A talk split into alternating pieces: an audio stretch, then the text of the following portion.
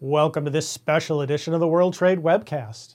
Today on the World Trade Webcast, we're featuring Global Action Nepal, which is online at nepalaction.global, part of the new .global top-level domain. Our guest today is Chris Sowton, Executive Director of Global Action Nepal. Hey Chris, welcome to our digital studio. Thanks Greg, good to be here. Well, we're glad to have you. Global Action Nepal is a nonprofit organization working in Nepal to help develop its education system and implement social change.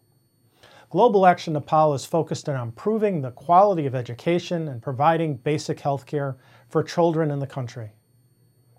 Chris, can you give us a quick recap of your involvement in the recent earthquake relief efforts?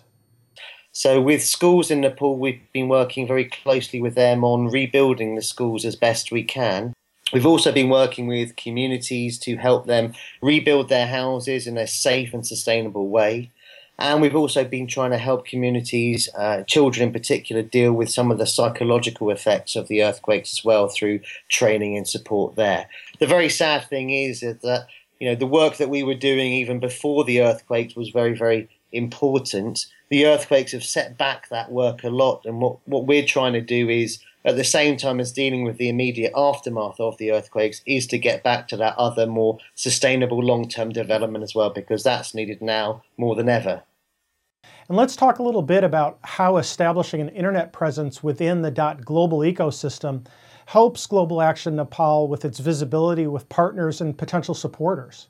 Mean, the reason why uh, initially we went with a, a dot global name was because uh, of our name, Global Action Nepal. We've been called Global Action Nepal because we wanted to give a, a, a, sort of sense of the scope of what we were trying to achieve to bring together people from all over the world to help Nepal. After the earthquakes happened, uh, our website was a very important way of communicating to our sponsors and to our donors uh, about what we were doing we didn't have a lot of time to, to talk to people individually, so we put up, uh, we had an ongoing blog where we would update on a regular basis the work that we were doing, how people could help.